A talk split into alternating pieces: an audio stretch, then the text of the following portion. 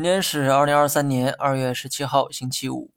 内资连续2天抛售，而外资连续2天买入，这就是不同投资周期带来的不同行为。很多内资还习惯于追涨杀跌，跟散户没啥区别，看别人都跑了，他也想跟着跑。这么做会带来什么后果不重要，重要的是和别人做相同的事情，至少没人会骂你做错了。这就是多数内资，也是多数中国人的想法。而外资投资周期比较长，他们根本不指望短期内有什么收益，所以短期无论如何波动，他们该买的还是会买。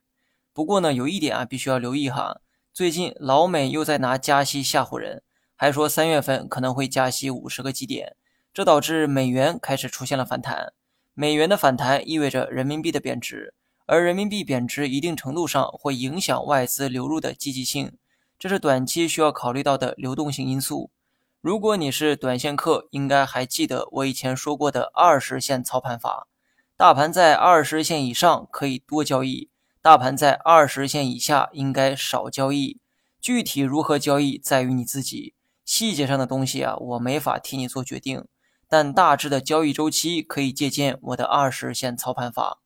如果你是长线的投资者，而且仓位控制在7成以下，那么今年的行情一定是逢低去买而不是卖。我目前也拿着7成仓，1分没卖，毕竟今年我还期盼着能涨到3424点。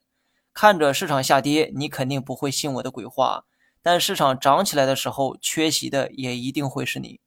周一的大盘可能会出现止跌，盘中可能还有惯性回落的动作，但跌幅有限，全天走探底回升的概率比较大，收盘 K 线可能会接近十字星的一个形态。